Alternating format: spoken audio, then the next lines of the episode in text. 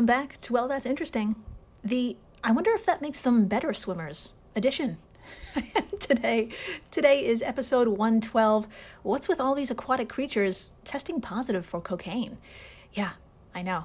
Today, today it's just you and me, kiddo. So just buckle up. Today is a day of wild discoveries.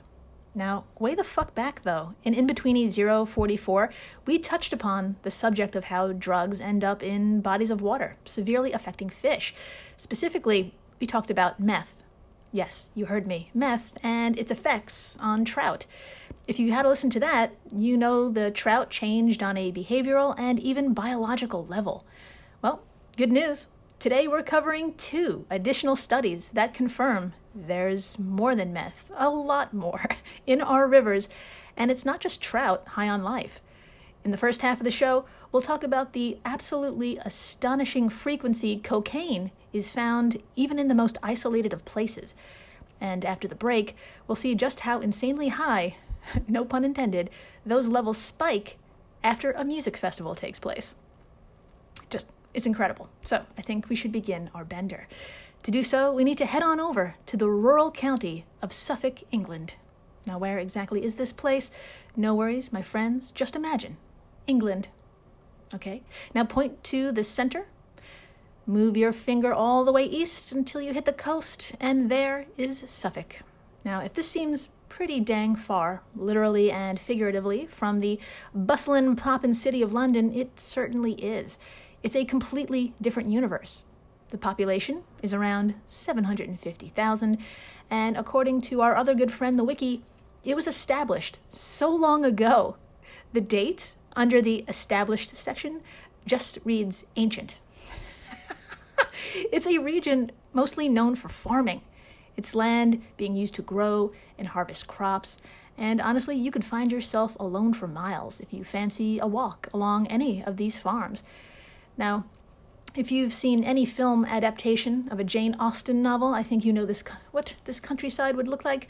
Uh, there's green pastures, it's windy as fuck, and there's a number of random, quaint streams bespeckled with ducks. And since visuals are always handy, come on by our social media stuffs. There will be a charming photo of a section of the River Stour, just one of the rivers in a study uh, in the in the in the study we're about to cover. So please come on by. It's it's I mean it's right out of a, a Jane Austen novel. It's it, it's painfully adorable and I want to puke. So my friends, here we are in Suffolk, knee deep in a river just like that one, and it's July 2018, and we're not alone.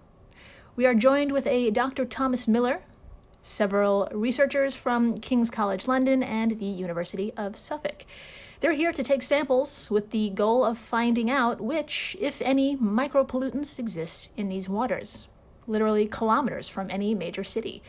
So, as to where and how these folks gathered the goods, don't worry, don't worry, I got you here too. Uh, this info is based off their study called Biomonitoring of Pesticides, Pharmaceuticals, and Illicit Drugs in a Freshwater Invertebrate to Estimate Toxic and Affect, and affect Pressure. Gotta love these titles. So, this is what they did. This is what they found surface water samples and a little fella called Gammarus pulex, a very fancy name for a freshwater shrimp. Uh, this uh, samples were taken from 15 sites across the county of Suffolk in the east of England. Now, these 15 different sites were scattered along five different rivers the Alde, Waveney, Stour, Gipping, and Deben. I probably said all those wrong in the wrong accent, but five different rivers. My, uh, macro invertebrates, like our shrimp friends, uh, they were sorted right on site with excess water. This is really cute. Excess water being removed by tissue paper, just a few dabs. And then they were immediately frozen on dry ice. Uh, samples were kept at negative 80 degrees Celsius or negative 112 degrees Fahrenheit prior to processing. And holy shit, my friends, what they found in the middle of fucking nowhere. Quote For the first time, researchers at King's College, in, in, I could do this, in collaboration with the University of Suffolk, found a diverse array of chemicals, including illicit drugs and pesticides in UK river wildlife.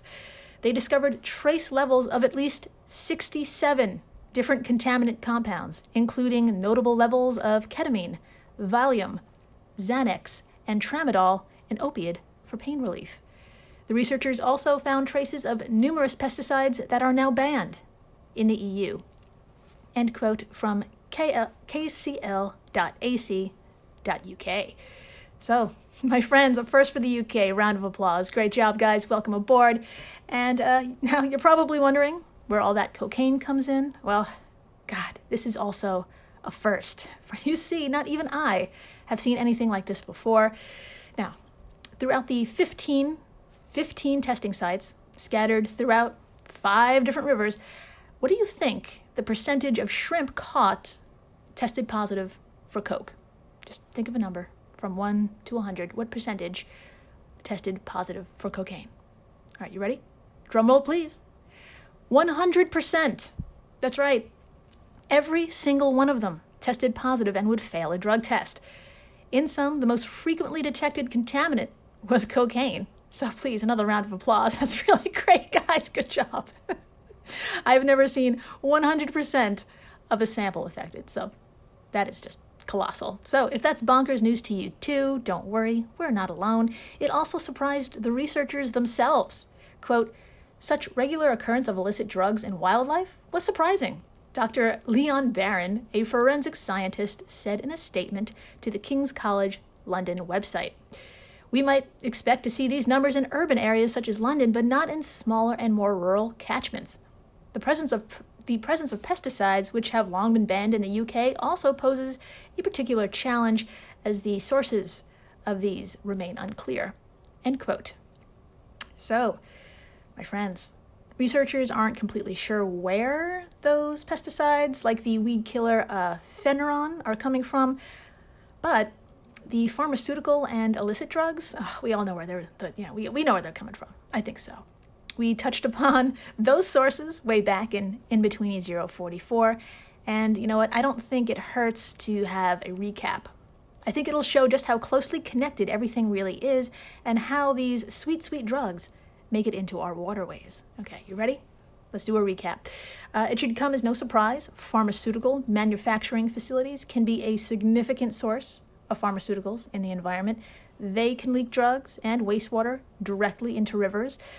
But even the wastewater treatment plants that receive liquid waste from those manufacturing facilities, they just do the same thing.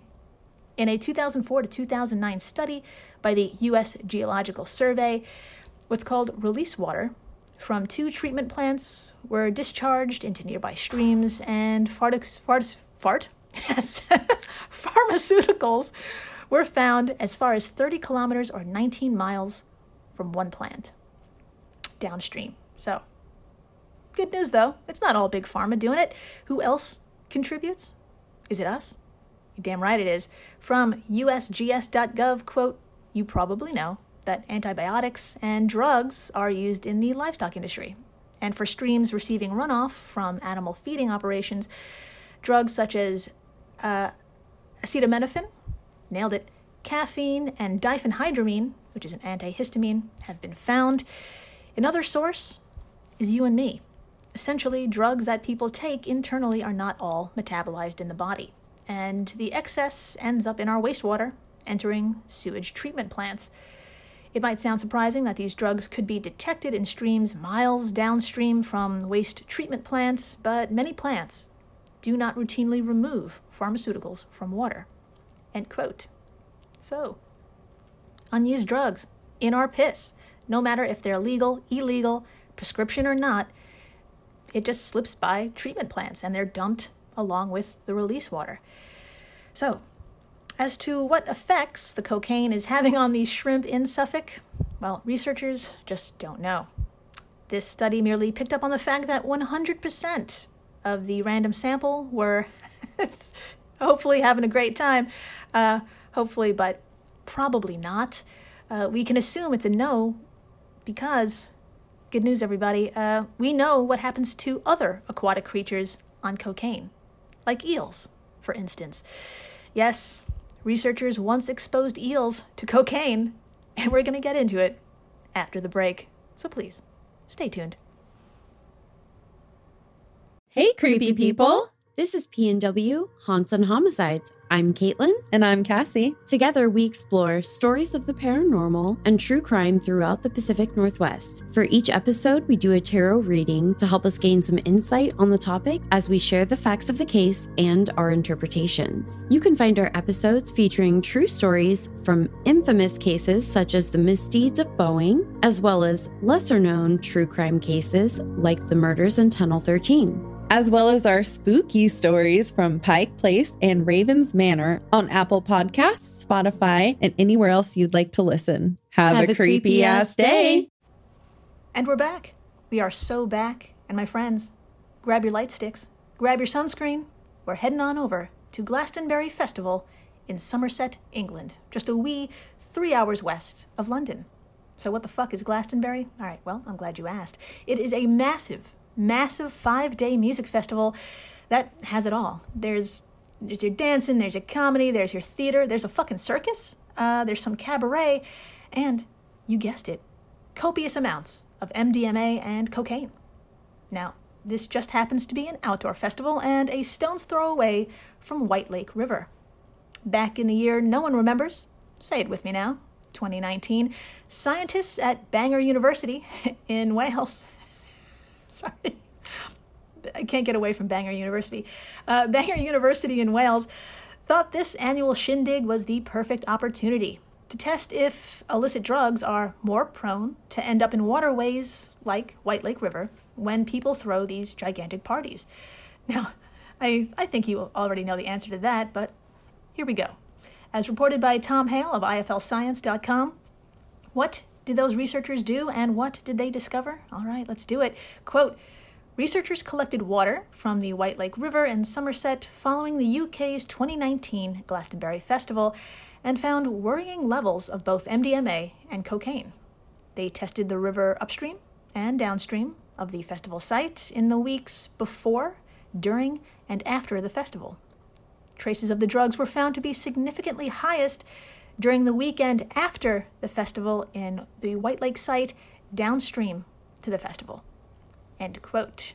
So, there you have it, my friends. The weekend after White Lake was having its own rager, once again, thanks to our piss.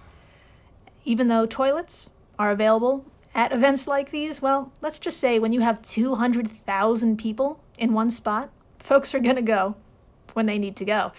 Uh, the study and Tom Hale noted, quote, public urination is a widespread issue. Issue? Issue? Ish. I swear I'm not on anything, I swear. Let's do that again. Public urination is a widespread issue. Since some recreational drugs and their metabolites are excreted in pee, drug laced urine is seeping into the ground, making its way downstream from the festival sites and finding itself in the nearby waterways. End quote. Now, not only was MDMA found to be at environment environmentally environmentally damaging levels, cocaine was off the charts. And this got researchers super concerned. For you see, my friends, the European eel calls White Lake River home. And this creature is critically endangered and at a high risk at, uh, for extinction. So, if you're wondering what Coke does to an eel, you're in luck.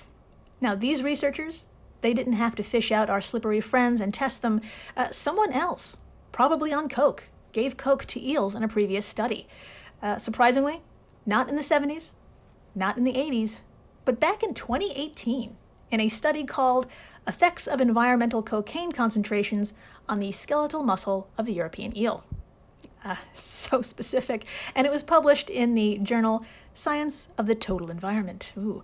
Uh, the findings showed that a little bit, uh, the findings showed a little bit of what you'd expect. Cocaine exposed eels were described as hyperactive and maybe even floated the idea of opening a restaurant. I'm kidding, that's a joke. But they were hyperactive.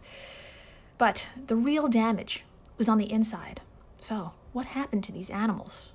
From the study, quote, their skeletal muscle showed evidence of serious injury, including muscle breakdown and swelling. These changes were still present 10 days after the interruption of cocaine exposure. End quote.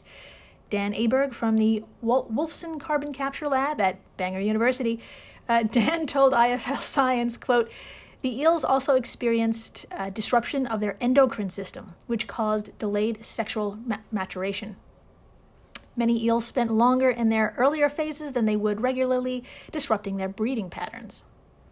Uh, end quote. So, my friends, the effects included a bus, busted muscles and could impact their migration. Uh, it also included a busted endocrine system, which could affect their growth. This is all bad news for a critically endangered animal. And it gets even better, my friends. Uh, Dan Aberg also told IFL, quote, the concentrations of cocaine found the weekend of the festival were above the concentrations used in the study, so that suggests the cocaine could be damaging local eel populations. End quote. Yeah. So, that blows. No pun intended.